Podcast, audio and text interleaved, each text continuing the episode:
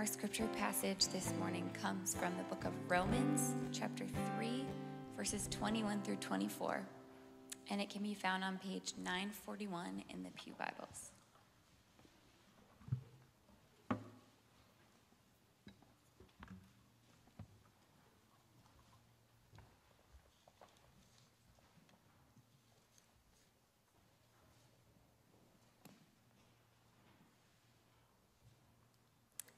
But now the righteousness of God has been manifested apart from the law, although the law and the prophets bear witness to it.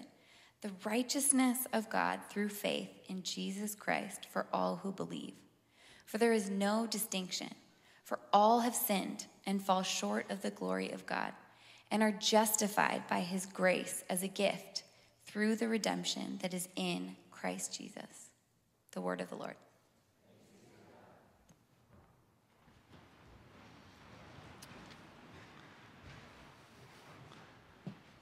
All right, good morning, everybody.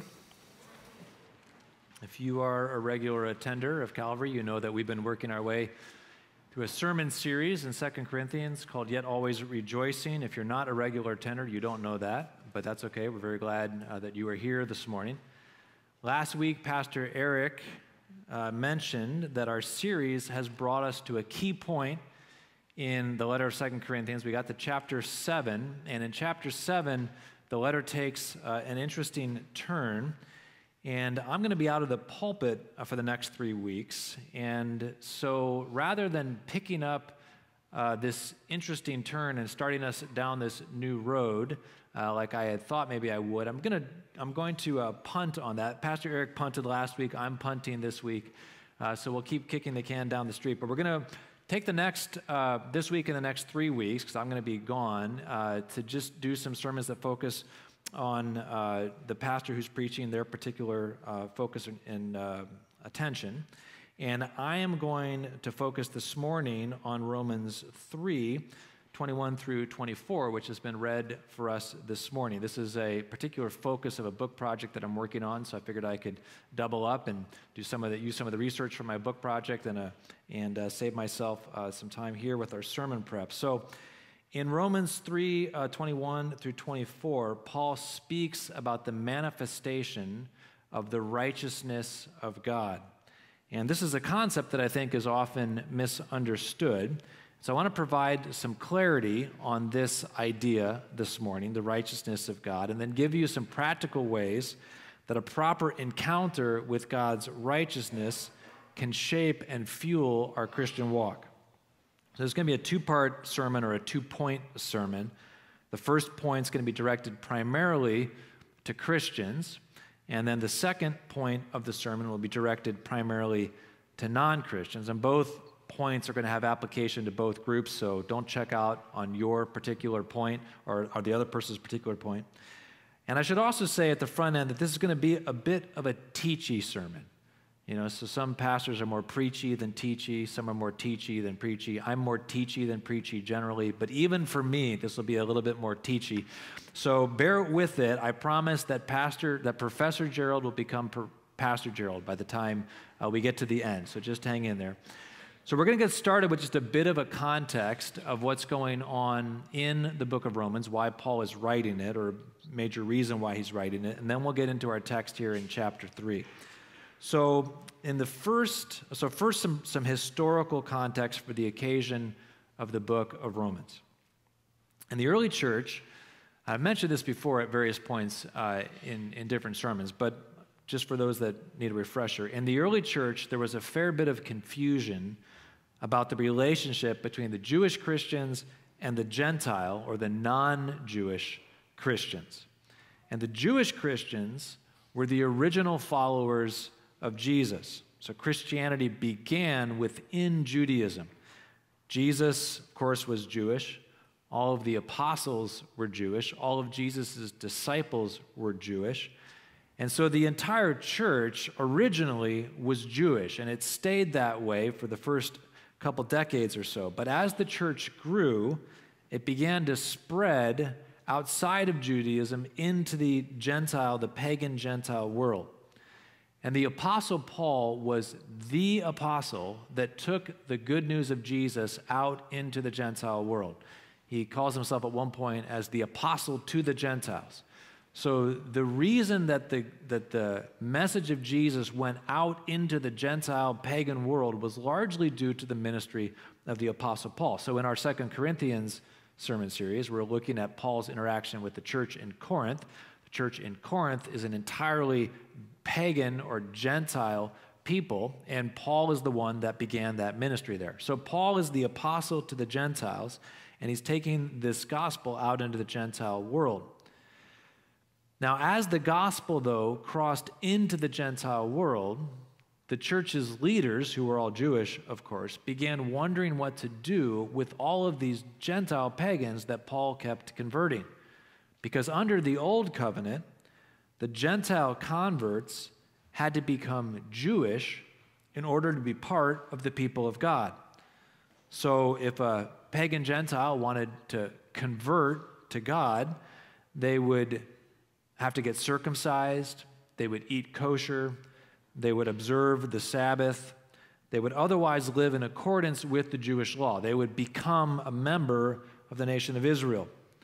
Because if you wanted to get in on Israel's blessings, you had to become a formal member of Israel. But Paul was going around and he was teaching all of these Gentile converts that they didn't need to become Jewish, that all they needed to do to get in on God's blessing was to have faith in Jesus.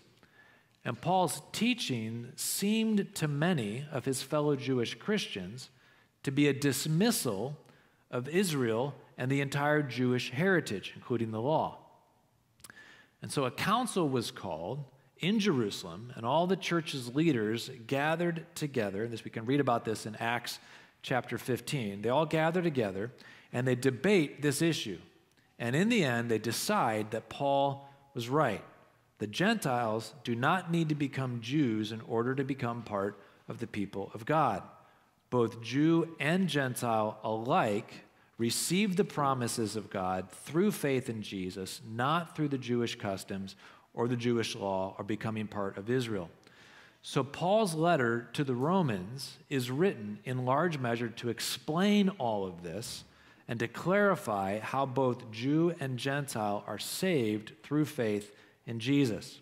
So, that's kind of the historical context of what's going on in the early church and why Paul is writing the letter of Romans.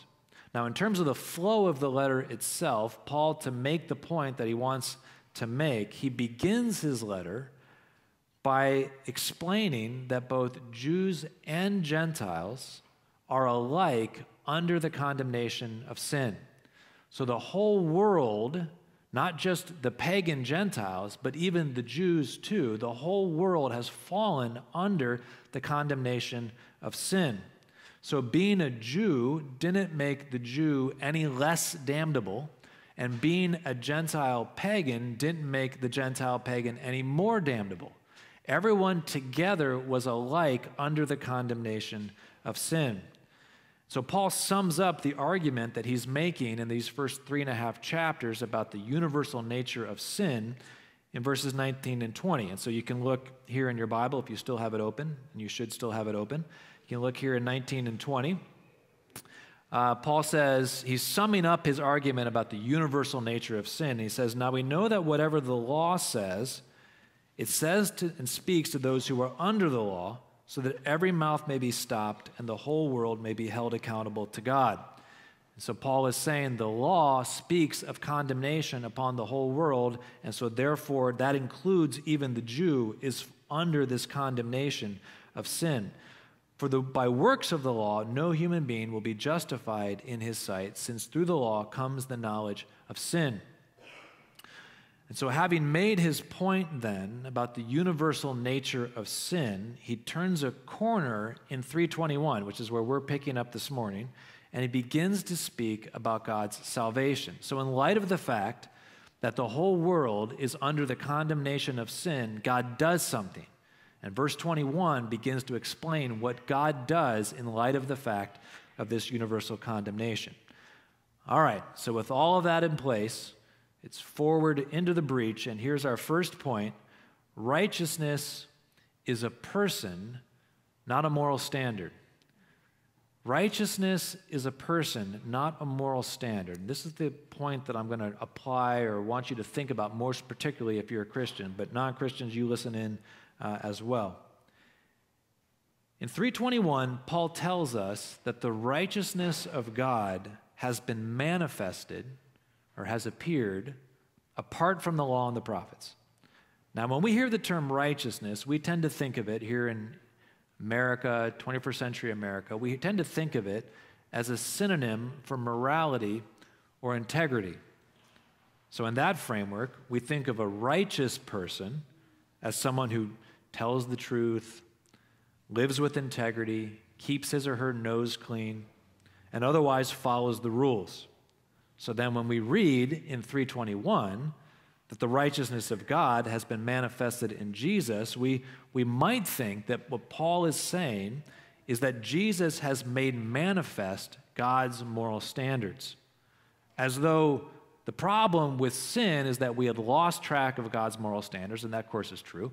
And we're awash in our own kind of sin and condemnation. And so, what God does to begin the process of redemption is He sends Jesus to show us what morality really should look like. But that's not really the way the term righteousness is used in the Bible. The Greek and Hebrew terms that are translated as righteousness or righteous are used over 500 times throughout the Bible. And there's a bit of nuance with how the terms get used, depending on who and what is being called righteous. But when the terms are used with reference to God and his people, or the relationship between a king and his subjects, the terms are used with a consistent meaning. When used of a king, the term righteous referred to the kind of king who was willing and able to create a state of righteousness for the subjects of his realm. And this state of righteousness was a state of flourishing and well being. So the term righteousness in this context is often set in parallel with the biblical concept of shalom or peace. Maybe you've heard of this Hebrew term shalom before. It's often translated peace or well being or welfare. And so in Isaiah 60, verse 17, the Lord is speaking a word of blessing to the nation of Israel. And the Lord says, Instead of bronze, I will give you gold. Instead of iron, I will give you silver. I will make your overseers peace, or shalom, and your taskmasters, taskmasters righteousness. Or in Psalm 35 27, let those who delight in my righteousness, the psalmist says, shout for joy and say, Great is the Lord who delights in the welfare or the shalom, the peace of his servant. So when a king's city was full of righteousness, that meant that the city was full of justice and equality and fairness and prosperity and food and security and peace and so forth. It was a city full of shalom, a city full of welfare. Now, a chief feature of the king's righteousness was that he would act on behalf of his people when they were in trouble. So, this is going to be a thing that Paul is going to lean into in particular here in verse 21. Whenever the Israelites were persecuted and oppressed, they would call out to the king for the king's righteousness to become manifest. Because it was through the king's righteousness on their behalf that they would be delivered from their plight. So in Psalm 72, we can see this understanding of the king and his righteousness being given to the people. In Psalm 72, 1 through 9, it's written as a royal psalm. It's a psalm that's speaking about the king, and it's written from the perspective of the king. And so the king, as the psalmist, says this Give the king your justice, O God, and your righteousness to the royal son. May he judge your people with righteousness and your poor with justice. We've been talking in the Second Corinthians series about the golden chain of discipleship, and that everything that we have to give first comes to us from God. And here the psalmist is working with that same sort of perspective. God gives the king his own righteousness so that the king can take this righteousness that has come from God and pass it on to his subjects. Give the king your righteousness so that he may give your people righteousness and your poor justice. Let the mountains bear prosperity for the people and the hills righteousness. May he defend the cause of the poor of the people. Give deliverance to the children of the needy and crush the oppressor. May he be like the rain that falls on the mown grass, like showers that water the earth. In his days, may the righteous flourish and peace Here's this shalom word again. May peace or shalom abound till the moon be no more. May desert tribes bow down before him and his enemies lick the dust, for he delivers the needy when they call, and the poor and the poor and him who has no helper. He has pity on the weak and the needy and saves the lives of the needy. And so the king would act with righteousness for the people of his realm, and particularly those who were being oppressed and mistreated. And it worked the same way then with God's righteousness. When the faithful Israelite was in trouble, he would call out for God's righteousness because it was through God's righteousness that he would be delivered. And this helps us understand why the terms righteousness and salvation, or righteousness and deliverance, are often used interchangeably in the Bible. So in Psalm 41 4, we read, Answer me when I call, O God of my righteousness. You have given me relief when I was in distress. Be gracious to me and hear my prayer. Or in Psalm 31 1, In you, O Lord, do I take refuge. Let me never be put to shame. In your righteousness, deliver me. And God would answer his people accordingly. So in Isaiah 60, in Isaiah 46, 13, the Lord says, I bring near my righteousness. It is not far off. My salvation will not delay. And again in Isaiah 51 5, the Lord says, My righteousness draws near, my salvation has gone out. And the important point to make here is that the king's righteousness, or God's righteousness, was viewed as a good thing, a saving thing, because it created a context of flourishing, and it was most especially needed when the people of God were in distress or in trouble. So, in Romans 3:21, when Paul says that the righteousness of God has become manifested in Jesus, he doesn't mean that Jesus has given us a clearer picture of God's moral standards.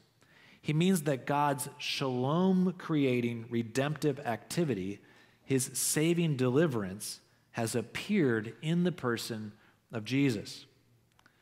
So when sin had gained the upper hand, and this is what Paul is talking about in the first three chapters, all about the universal problem of sin. When sin had gained the upper hand, and when we were the whole world, both Jew and Gentile alike, under the just judgment of God, when eternal death was the only way to get off of the train of life, the righteousness of God appeared. And Christ, our deliverer, righteously atoned for our sins, tended to our mortal wounds, and began ushering us towards our ultimate destiny as children of God, conformed to his image. And Paul is telling us that the appearance of Jesus out into the world publicly is the great sign that God's righteousness has come to the whole world and those who are in need.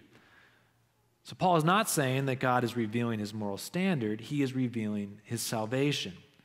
But here's the most important thing to note in all of this Paul is not telling us fundamentally that Jesus brings God's righteousness, he's telling us that Jesus is God's righteousness.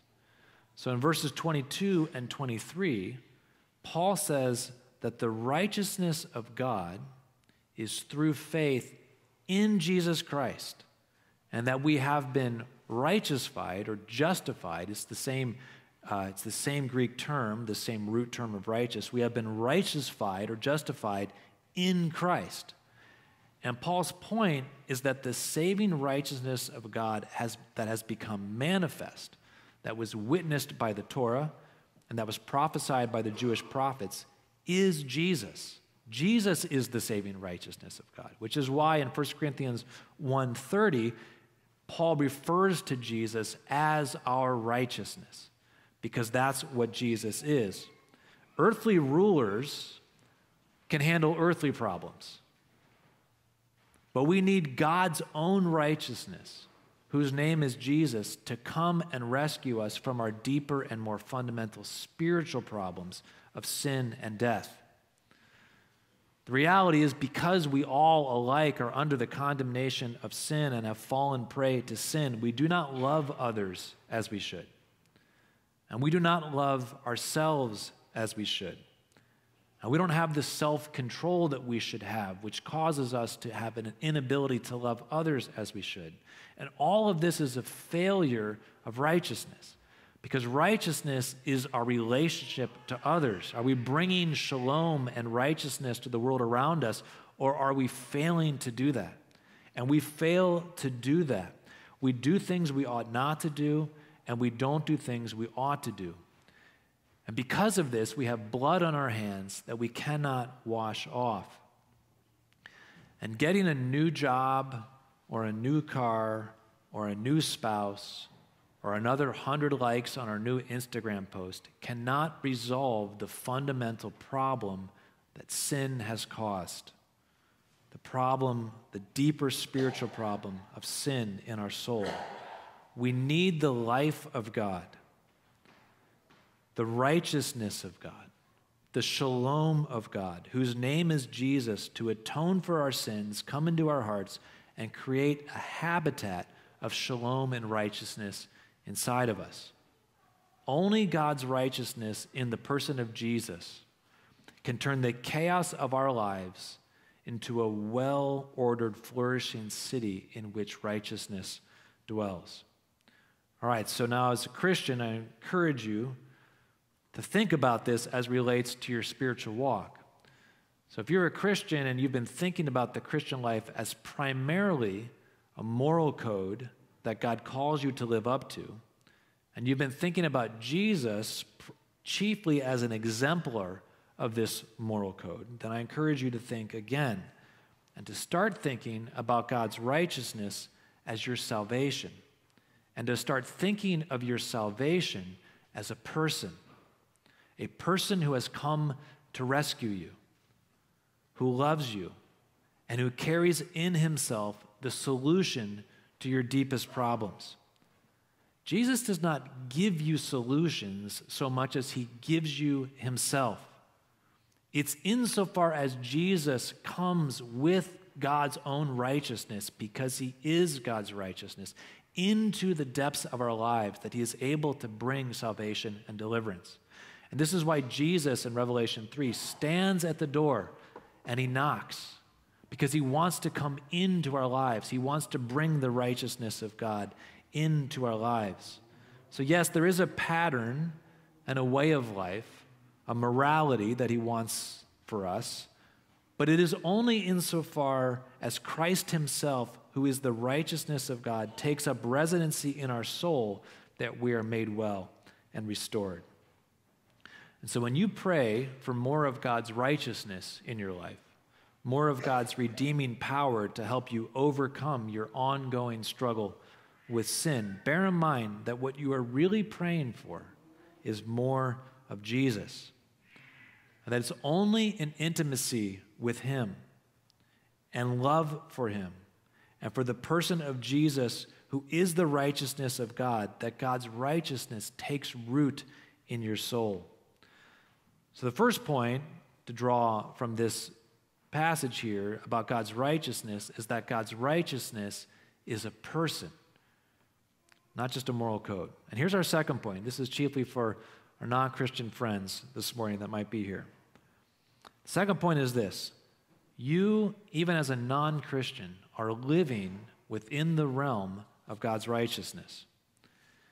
In 321, Paul is drawing on the Old Testament language of God's righteousness to make this point about the salvation that God brings to the whole world.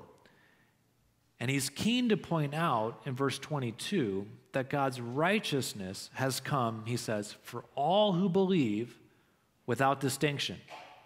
Now, when he says without distinction, he means without distinction between Jew and Gentile, which is what he says later in chapter 10, verse 12.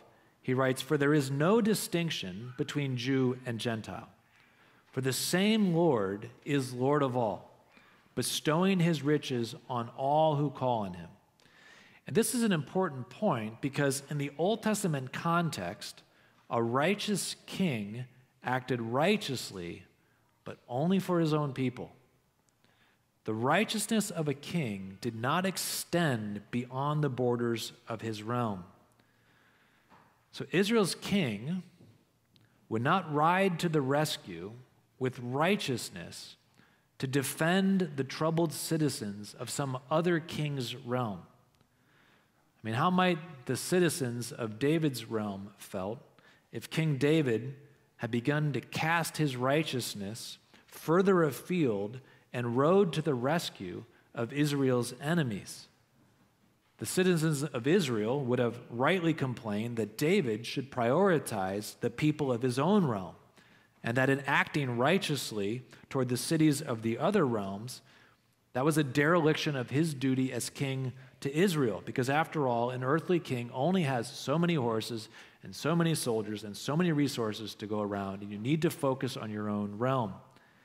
And Israel had begun using that same logic to think about God's righteousness.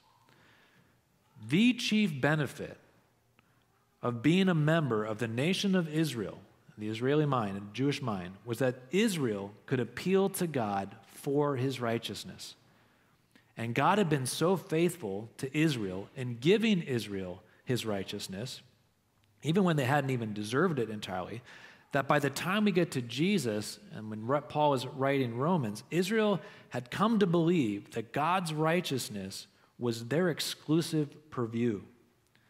God was the king of Israel, they thought. He's not king of the Gentile pagans. As such, God had no business deploying his saving righteousness on their behalf. If a Gentile wanted to convert and become a member of Israel, well and good, that was fine, then they were welcomed into Israel's blessings. But if they weren't going to become an Israelite, then they weren't going to get Israel's blessings. And that's why the Gentile converts were causing such consternation in the early church. If the Gentiles were able to get God's righteousness, while remaining outside of Israel, well, that meant that Israel didn't have a leg up on the rest of the world when it came to God's righteousness. And that was a hard pill for many of the Jewish Christians to swallow. And that's why Paul is writing his letter in many respects. And so, all throughout Romans, Paul is combating this false logic.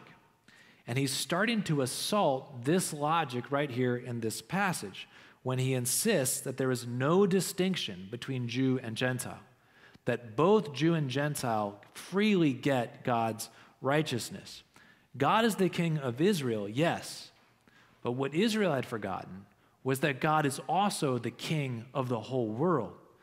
So look in Psalm 47 1, or I'll read it for you. In Psalm 47 1, the psalmist says this God has gone up with a shout the Lord with the sound of a trumpet. Sing praises to God, sing praises, sing praises to our King, sing praises. For God is the King of all the earth. Sing praises with the psalm. God reigns over the nations. God sits on his holy throne. The princes of the people gather as the people of the God of Abraham. For the shields of the earth, the power of the nations, belong to God. He is highly exalted. And the manifestation of Jesus as the righteousness of God is the manifestation of God's universal reign. God is not just the king of Israel, God is king of the whole world. And Israel is just part of the whole world, of which God's kingship begins, but God's kingship extends to all. And Jesus is the great king of all the earth. And he is bestowing his riches, his righteousness on all who call on him. So yes, as Paul says in 323, all have sinned and fallen short of the glory of God, both Jew and Gentile equally. But all are justified or righteousified. Again, this same Greek word. All become partakers of God's righteousness by grace as a gift through the redemption that is in Christ Jesus. And this was such good news for the Gentile world. They were not as it turned out, outside the realm of God's righteousness. So imagine living back in the days of King David, and you're an Israelite, but you and some others decide to settle beyond the borders of Israel. It's a risky move, but the land you want to settle in is good, and you're hoping that it will lead to prosperity. But subsequently, you are besieged by enemies from a neighboring city and things are going poorly, and you desperately wish that you had not moved past the edges of the king's realm because now you are outside the bounds of his saving righteousness. But then ima- imagine that word comes to you that David has just won a great war and that he has expanded the borders of his realm, and that now your small city was within the borders of his kingdom, and that David's army was riding to your rescue. What good news that would be, because you had gone to bed the night before thinking that you were outside the king's realm and thus outside the reach of his righteousness. But you woke up the next morning to the good news that you were actually inside the king's realm and thus an object of his saving righteousness. And that's what Paul is saying about the Gentiles that the revelation of Jesus brings about. The Gentiles don't need to come into Israel in order to get into God's righteousness. As citizens of the world, the Gentiles are already within the realm of God's rulership. They're already objects of his righteousness. All they need to do is to acknowledge their sin and receive God's righteousness as a free gift. So here's my word then of application as it would relate, or relevance as it would relate to those of you here who are not Christians. The same word that the Apostle Paul spoke to the Gentiles in the first century is the same word that I speak to you. Perhaps you went to bed last night thinking that you were living outside the realm of God's care, outside the realm of His righteousness. But this morning I tell you that you live and you move and you have your being within His realm. God is king of the whole world. He is the king of your world. And as such, you are an object of his saving righteousness. He is not against you, he is for you.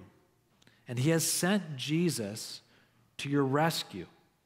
And if you will but open your eyes in faith, you will see and come to experience the deliverance that he has sent to you.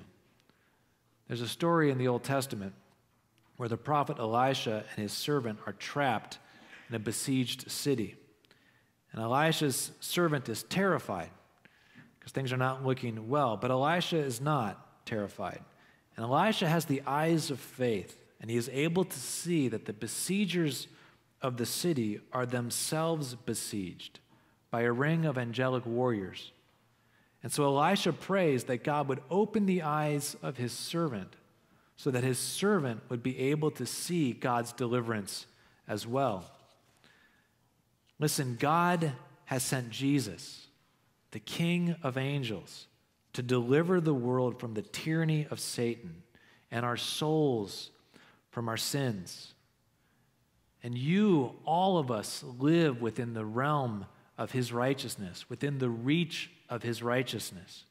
He has ridden to your rescue, and he has given his own life for you. When David would ride with his armies to deliver his cities, he never gave his life. But Christ, our great King, has ridden to deliver his world, and in doing so, he has given his own life. That's how committed he is to our righteousness and our participation in his righteousness. And my prayer for you this morning is the same as Elijah's prayer for his servant. Oh Lord, please open his eyes that he may see. Oh Lord, please open her eyes that she may see. There is righteousness all around you. And my prayer for you this week has been that you would see it somehow, that you would realize it is available to you, that the grace of God has appeared to all men, and it stands now ready and available to you if you would but take it. Because the righteousness of God will do you no good if you do not believe in it and you do not trust in it. One last illustration, and then we're done. Some, so many people are like river rocks. River rocks lie submerged within the river. They're awash in water, covered in water. They're completely surrounded by water, wet on the outside, but they're dry on the inside. The water doesn't penetrate beyond the surface of the rock. And as a non Christian, maybe you're a river rock this morning. God's righteousness is all around you. You are awash in God's love and His compassion. You are swimming in His righteousness but you're blind to it. You don't see it, you don't acknowledge it, you don't receive it down into you. All of his righteousness doesn't help you if you will not receive it into the part of you that needs it the most your heart. And my prayer for you is that the Lord would open up your eyes to see his righteousness and that you would then open up your heart to receive his righteousness. Don't be a river rock. Turn to the Lord in humility and in faith and invite his life, his righteousness, his shalom making peace inside your life. His righteousness, God's righteousness, who is Jesus, comes as a free gift to be received freely. We don't have to even be righteous in order to get God's righteousness. God extends his righteousness on all within his realm to whoever would take it. And it is free there for the taking, even for you this morning. To receive God's righteousness, maybe you say, I don't know how to do that. It can be done even with just a simple prayer Lord, forgive me of my sins and grant me your righteousness in Jesus. Come into my life and make me who you created me to be. If you can pray that simple prayer in truth and sincerity, Spirit opens up your eyes to see the righteousness of God. You reach out and you take it and you invite the righteousness of God, who is Jesus, into your life. He forgives you of your sins and he begins the sure work of healing and bringing shalom and peace into your life so that you can become all that God has created you to be, fully conformed to the image of the Son. Father, thank you that you gave us Jesus when we were in desperate straits and we uh, had been uh, tyrannized by sin.